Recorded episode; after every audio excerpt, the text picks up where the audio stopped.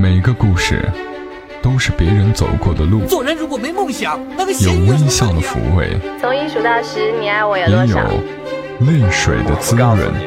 默默到来，故事如你。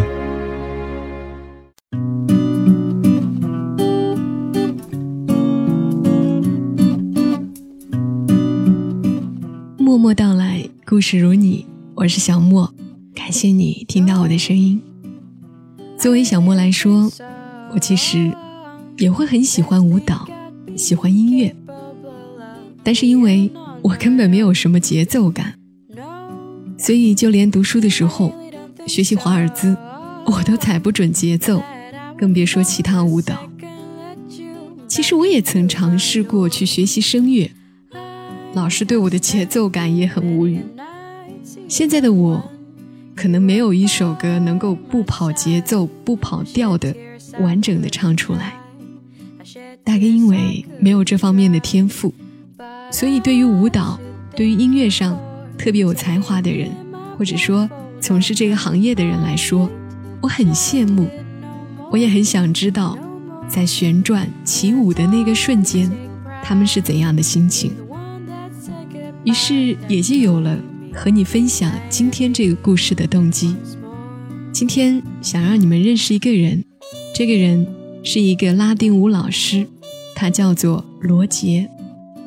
向我描述这个人的是一位叫做米米的朋友，大米的那个米。他还是七月份给我发来的这个邮件，我有些抱歉，现在才看到，在这里先谢谢他，然后我们一起来看看。这个叫罗杰的有什么特别的？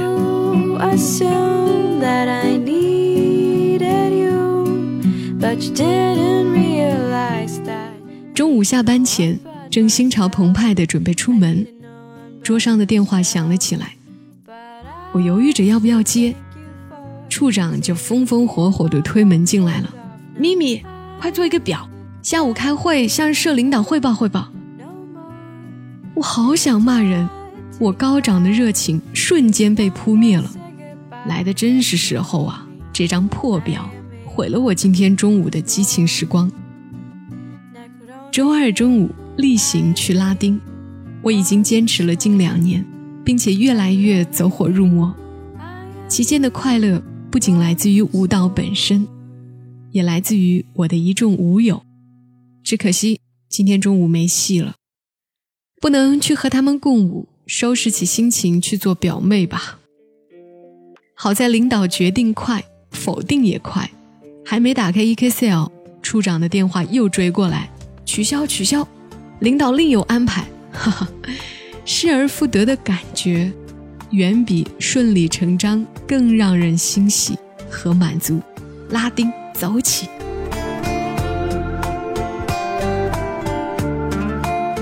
来到健身房。十二点零七分，一回头，罗杰像猫一样无声无息地走了进来。作为一名舞蹈高手，老是低头垂目，背个破黑包，你就不能张扬、花俏一点吗？魏姐姐已经换上了性感拉丁装，站在舞台边，抱着手向罗杰打趣。罗杰浅浅一笑，并不辩解，低头换鞋。边伸手去按音响上的按键。当花瓣离开花朵，暗香残留，香消在风起雨后，无人来嗅。沙宝亮的暗香缓缓唱起，罗杰站在镜前，身形标直，下颌微微上扬，找到一个节拍，切入旋律，一段流畅的伦巴突然就演绎开来。作为舞蹈老师，罗杰显得很谦和，不摆架子不说，还对我们这群姐姐毕恭毕敬，这就让姐姐们有了作威作福的机会，比如说。为了看罗杰跳舞时肩胛骨的形态，牛姐姐毫无征兆地走上前去，逼着他脱下上衣，托他过来仔细观察。魏姐姐明知他极怕羞，故意在他面前搔首弄姿，看着他落荒而逃后，又笑得花枝乱颤。波波姐则不达目的誓不罢休，明明早已下课，仍执意地要求他再跳一曲，否则就不还他背包。本是教师的香妮姐母性泛滥，随时像妈一样管教着他。早上想睡个懒觉。绝对不行！一大早电话就打过去，怎么还睡？还不起床去上课？你怎么这么让人操心啊？卢姐姐倒是不欺负他，但也从不主持公道，每次还跟着起哄。我呢，喜欢从言语上攻击他，比如说他很认真的来问我：“你是不是一直把我当女生啊？”我回答他：“难道你是男生？”怕羞，胆小。内敛的罗杰被我们取名为“南京尺”，但一到舞蹈上，他散发出的魅力就让我们无心打趣了。第一次看罗杰跳自编的《暗香》，他把这个爱情故事演绎得既柔美又不失刚烈，分寸拿捏得当，我们这群粗糙的女汉子瞬间被征服了。呆立过后。我们跟着他舞动起来，舞蹈里有一段走路的场景。罗杰说：“你们要走出女人特有的妖娆和妩媚。”结果几个女汉子凸显本性，走出了周星驰电影《唐伯虎点秋香》里江南四大才子的风范，引来哄堂大笑。回家后，我对着镜子猛练，第二堂课自信满满的表演。结果他说。那个姐姐，这里要的是小家碧玉的妩媚，不是三十年代大上海叼烟女子的风尘。我汗如雨下。还有一次，他让我们做一个性感拉伸提臀的动作，镜中的我们怎么做都像是在脱裤拉袜，各种丑态五花八门。再看他，已经笑弯了腰。由于没有舞蹈功底。我们的拉丁跳得并不轻松，这更体现出他舞蹈经历的神迹。与那些科班毕业或从小习武的人不同，罗杰上大学前从没有接触过舞蹈，学的也是毫不相干的医学专业，整天穿着白大褂，穿梭在各种各样的病人间，大概是生老病死和悲欢离合的场景看多了，厌恶了。他终究没有修成正果，毕业后毅然放弃了做一名医生的光明前程，潜心去学习拉丁舞蹈。他说，迷上了这种舞蹈，是因为在校时一个喜欢的女生曾邀他去当舞伴，那是他第一次接触拉丁舞，跳得怪模怪样，但异常兴奋。从那时起，不知是迷恋舞蹈，还是迷恋那个女生。反正他陷进去了，一发不可收拾。从初学到崭露头角，再到声名鹊起，仅用了几年时间。二零零七年，他和临时搭配的舞伴在第三届西部地区体育舞蹈锦标赛上勇夺季军，成为了那届比赛最大的黑马。他从此开始扬名，并成为了。多个健身院的领舞老师。我们这群女汉子和南京尺虽然性格相反，却在生活中成了好朋友，不时相约聚餐聊天儿。这让我们有机会了解舞场外的他。有一次吃黄焖鸡，大家抢着吃鸡腿、鸡翅，他一句话不说，径直从锅里夹起了鸡屁股，津津有味地吃了起来。他笑着解释说：“小时候家里吃鸡，后妈总把鸡屁股给他，他吃成了习惯，并爱上了这个味道。”他说的轻描淡写，我们却感受到了凉意，联想到他的忧郁和在舞蹈上的肆意和投入，也许是一种宣泄吧。现在的他虽然经济独立，但并不宽裕。仍不时给爸妈和后妈带来的弟妹一些生活费。最近，他刚买了辆八万多元的车，除去首付外，月供数千元。他说：“这车也要给爸爸用，是儿子孝敬老子的。”有一天，几个女汉子在七嘴八舌地议论着罗杰的舞蹈灵性。牛姐姐说：“因为她的生活阅历，让舞蹈有了生命和灵气。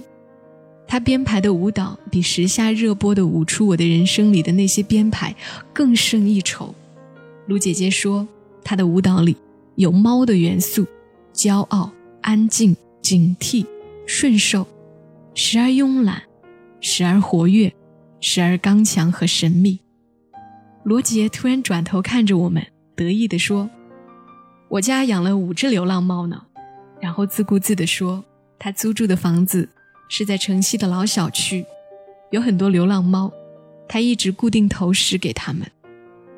有一次前女友深夜回来，两只猫一直跟着他到楼下，为他壮了胆。为了感谢猫，他把它们抱回了家。”后来他又陆续抱回了三只，再后来，女友离开了他，留下了五只猫和六年的回忆。不寻常的家庭和恋爱经历，让罗杰显得与众不同。他不喜欢灯红酒绿的夜场，闲暇时更愿意玩游戏打发时间。他认了一个美国人做干妈。跟随他虔诚信主，坚持看圣经。他能说一口流利的英语，每日不忘背单词。为了保持身体的活力，他坚持每天做四百个俯卧撑和仰卧起坐。无论伦巴、恰恰、桑巴、牛仔还是斗牛，他总能编排和演绎的超有感觉。尤其是他始终坚持一种近乎高尚的职业操守。甚至愿意坐两小时的公车去四十公里外的小镇教授，而课时费在付掉车费和餐费后所剩无几。他的座右铭是一句被用烂了的话：“金子在哪里都可以发光。”他说，在未来的日子里，他要做生活中的男子汉。这句话大概要结合着他的经历和理想抱负去理解吧。每个周二，仍然是我们的激情时光。罗杰仍然背着他的黑背包，像猫一样出现在舞场上，然后在一个恰当的节拍里切入旋律，演绎着他编排的新舞，把我们这群女汉子瞬间征服，在不经意间赚足喝彩。当花瓣离开花朵。香残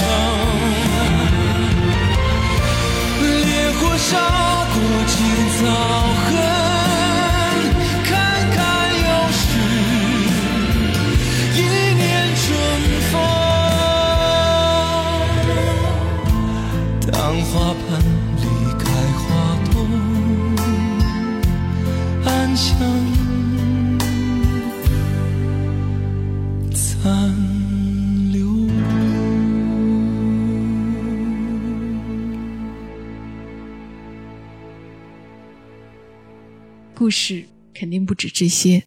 米米跟我们轻描淡写的说了这么多。米米的文笔不拖沓，故事在平常的场景里浅浅的带过。这个叫 Roger 被我改成中文的罗杰的拉丁舞老师，就在我们脑海里立体起来。每个人都是一个小小的世界，这个世界不可免的会有一些不愉快，有一些阴影，但是还好，我们可以自己努力的。面对着阳光生长。好啦，这里是由喜马拉雅独家播出的《默默到来》，感谢你的收听。今天声音又会有一些疲惫，呃，你们不要觉得我是太累，因为现在是晚上的二十三点四十三分，这个点的声音总是会有些疲惫的。我们下期节目再会吧，并且提前预告一下，如果这个礼拜忙得过来，《默默到来》在这个礼拜还会推出第二期。敬请关注，我的朋友们，小莫在长沙跟你说晚安。